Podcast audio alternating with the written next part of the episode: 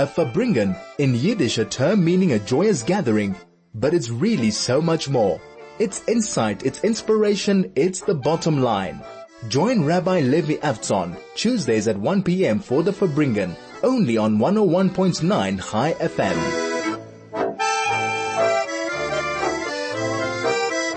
This is 101.9 Chai FM. My name is Rabbi Levi Avtzon, and it is a pleasure and an honor to be here.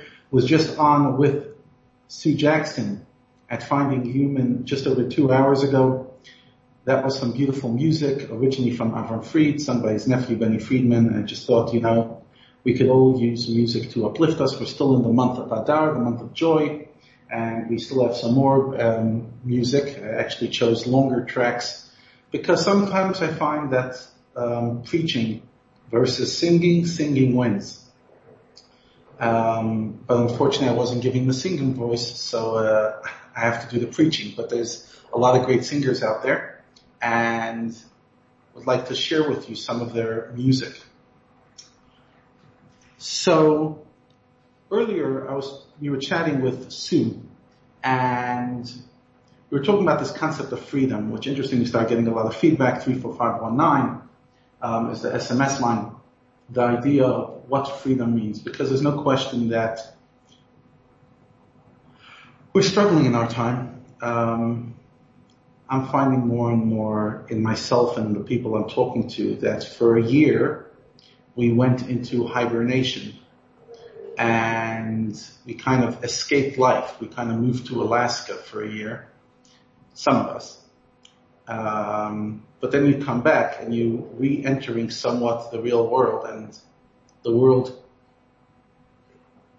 the world has changed and not necessarily have we. In other words, escaping life is always pleasurable. You go to holiday. You usually don't have to face that much drama during holidays. Some people unfortunately bring that drama with them to holiday. But the way it should be is you go on holiday, you shut your phone, and you get a few drama-less weeks. You go to Shabbos, you shut your phone, you get a little less drama. Again, if the drama's at home, then it's different. Now, we are entering uh, a second year of, of COVID, and for a year, many of us almost took a sabbatical. I'm not saying it was easy, not that sabbaticals are easy either. I mean, according to Torah, the sabbatical year, every seven years, a farmer had to stop working and just trusting God that everything would be okay, even though pretty much they earned nothing that year. They just had to believe that in the sixth year, they'll have enough to keep them going for the seventh and the beginning of the eighth as well, um, until things start growing in the eighth year. So a sabbatical today often means, you know, paid leave, but that's not often, that's not what originally meant. What originally meant is that we take a break and trust in God. So for some people, especially those who struggled financially in other areas this past year, it's been a, it's been a very long year. But there's no question that even with all that, there was a lockdown and a lot of the issues we usually confront were not, were not as rampant. I was joking to somebody, how do I know that life is going back to normal, that Baruch Hashem, thank God Shul has as much drama as it had pre-COVID. So now I know that everything's okay and like, you know, we're back to ourselves. If the drama came back, that means that humanity came out of hibernation, um, walked out of the year sleep and the issues are resurfacing, some new ones, some old ones. But now we're in a different stage. We're in the stage of obviously still semi-lockdown, still COVID. There are still worries about a third wave, worries about vaccines, when will it come to the country, etc. And at the same time, you know, we're coming out of our hibernation and we're facing once again with our humanity. Again, you might say your experience is very different, but I found that a lot, a lot of people for a year managed to avoid a, a substantial percent of issues within their life because they were interacting. So for example, they didn't have to struggle with their mother-in-law because they didn't see their mother-in-law for a year. Or they didn't have to struggle with, you know, should I go to a simcha, should I not go to a simcha, who should I invite, who should I not invite. All the stuff was pretty much irrelevant because you couldn't invite anybody and there were no simchas.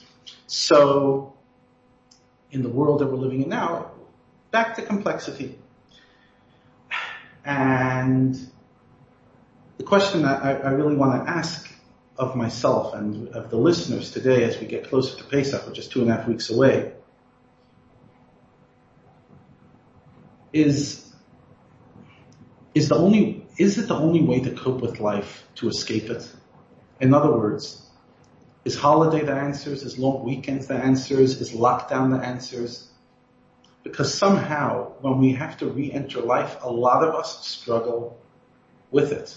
Struggle to make the right decisions, struggle to make decisions at all, struggle to keep our head held high, struggle to, you know, find the courage within us.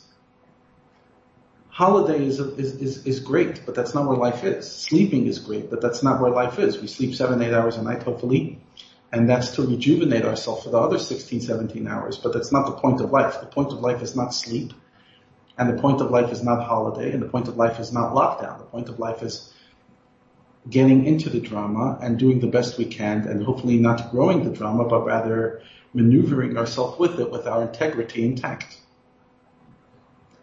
So as we, we get closer to Pesach and we get closer to the holiday of freedom, freedom this year means very different than last year, even though last year was beginning a lockdown. Last year we were just entering our cave. Now we came out of our cave and the issues are all there and in many ways more issues than before, more marital issues, more depression, sadness. Some people are more spiritual, some people are feeling much less spiritual, much more financial anxiety, whatever it is. And as we walk into this world, what lessons can we learn? And what can we walk forward with? is the question I want to pose today. This is the Farbrengen with Rabbi Levi Avtzon on 101.9 Chai FM. This is 101.9 Chai FM. My name is Rabbi Levi Avtzon from Linksfield Shul, and we are two and a half weeks before Pesach, a few days before Rosh Chodesh, the beginning of the month of Nisan, and everything that comes with it. Gosh, it's going to be a Pesach, please God, of redemption, of uh, connection, of holiness. Now, before the break, we were talking about this idea of, in our time, waking up almost after a year of hibernation, and I'm not talking about that the past year wasn't hard, but past year was a lot of avoidance for some, for many of us. And being confronted with ourselves, with our character. You know, when you're young and, and revolutionary, I'm not going to say young and stupid, as the statement goes, if you're 20 and not a communist, you have no heart. If you're 30 and you're still a communist, you have no brain. Um, when you're young and passionate, you think, you know, people need to be shaken out of their reverie. People need to be shaken out of their lives. And if the world went through like a serious trauma, it would, tra- it would transform the traje- trajectory of this world. It's, it's simplistic. It sounds dramatic, but we're living an experiment. Has COVID changed the trajectory? Yes. Has it been all good? Not necessarily. Has there been some good? Definitely.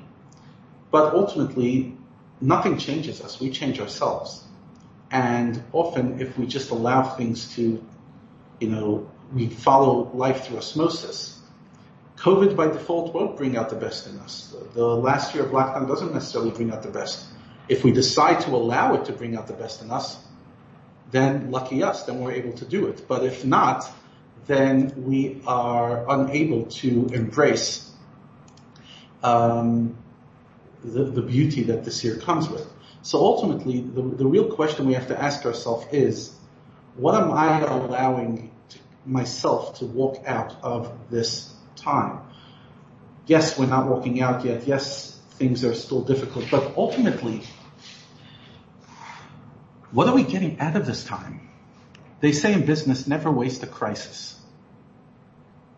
Why? Because in a crisis, you can make strategic changes. Yes, many people have had to close down their businesses, but there have been many businesses um, who've been able to reinvent themselves and actually do bold decisions that they weren't able to do till now. They were able to do it just by the default of what COVID offered.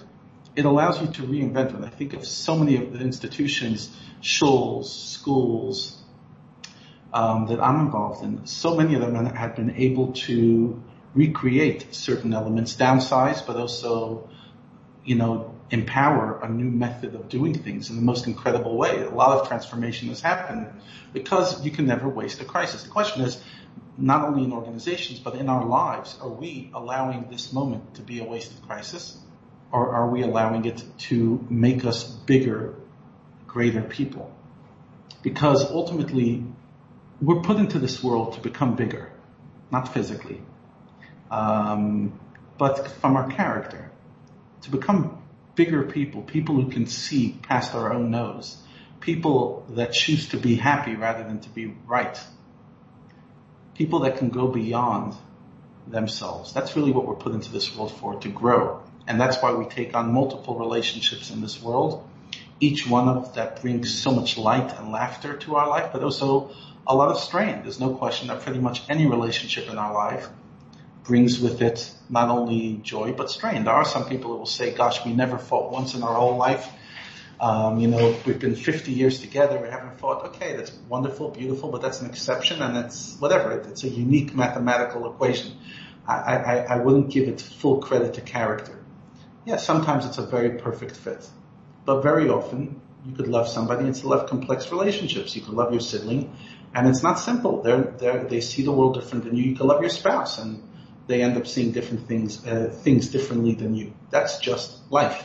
But the, during this time, are we, are we growing our character? Are we becoming a better version of ourselves that we're able to get along with people better? In other words, have we learned the lessons of that the world is much bigger than my pettiness? Have we learned the lessons that as long as you have health, you're happy? Have we learned the lessons that you don't need a lot of friends, you just need close ones? I mean, like a year ago, I remember when I, like, if I listened to recordings of myself a year ago, where my headspace was, and what I was sharing was very much this idea of like the lessons that we should learn. But now it's a year later, and I'm asking myself, okay, lady, did you learn any of those lessons? I mean, yes, I can maybe repeat them. Most of us are very, um, can be, sound very moral and profound when we have to sound that way. But the question is not how we sound and how we come across, but if I'm honest with myself, if I look in the mirror myself and ask, okay, have you become a better version of yourself this past year? Have you upgraded your character?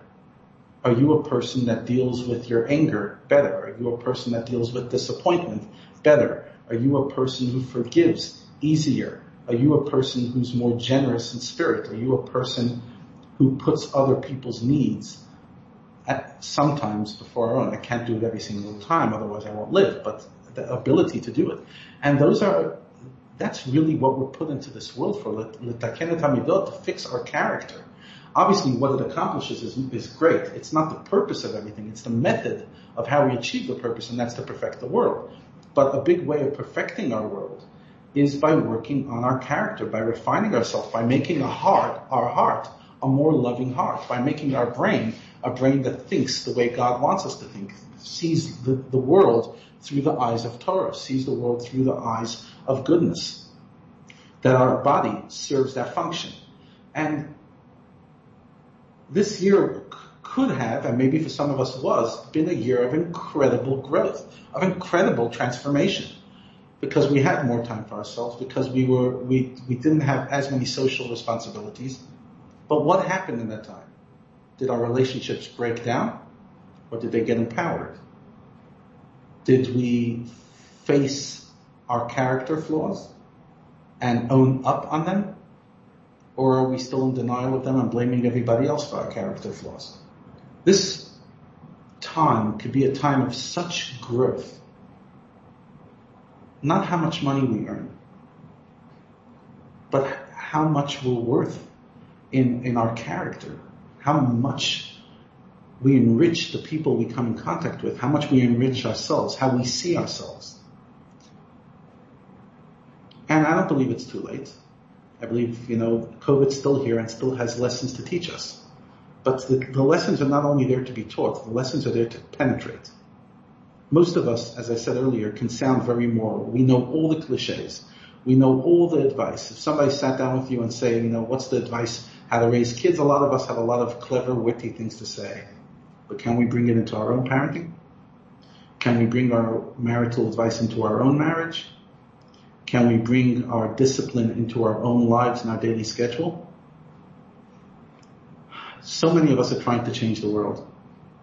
We live in a time that every Tom, Dick, and Harry has a megaphone and can, there, you know, trying to perfect the world's ills, to fight the world's problems.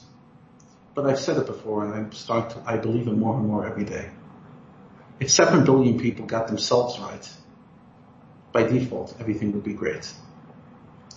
Not even if seven billion. If some of us get ourselves right by default, that creates an incredible chain reaction yes, it's nice to impact others, but if you really want to impact others, impact yourself. Nobody listens to what we say. They learn from our character and they, they copy something that works. If they see that the decisions we make enriches our lives and enrich our relationship, then they'll copy. So a little less preaching, says the guy who's sitting on the radio preaching, and a little more living. This is 101.9 Chai FM. This is the Farbrengen with Rabbi Levi Avtzon on 101.9 Chai FM. This is 101.9 Chai FM. My name is Rabbi Levi Avtzon, and here we are on Shabbat on uh, this Tuesday, a few days before Rosh Chodesh, talking about why not to preach. Oh gosh, I mean that's like, you know, they say the story about the fellow who was thinking of being a lawyer and decided to become a rabbi and he deadpanned, I decided I prefer to preach rather than practice.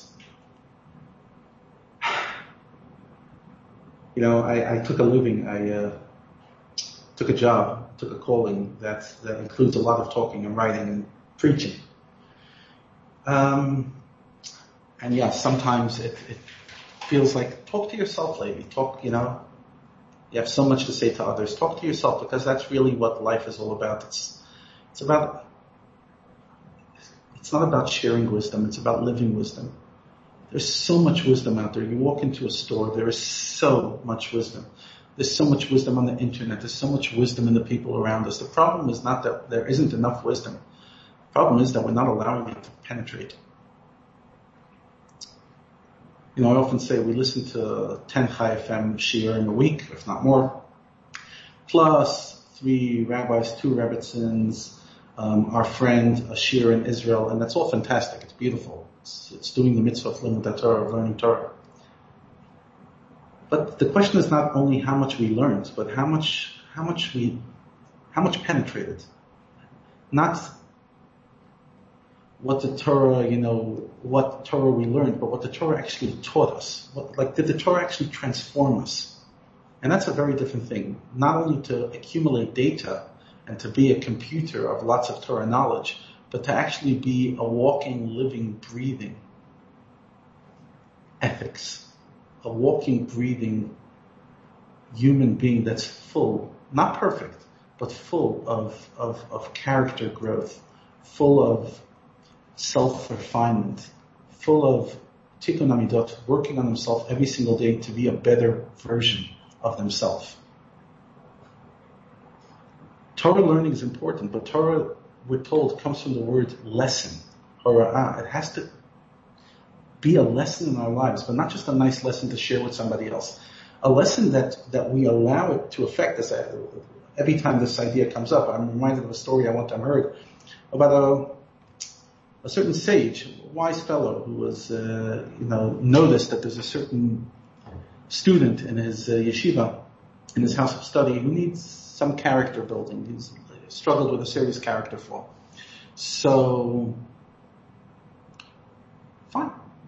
He thinks of what he could do. He says, ah, I just learned a beautiful essay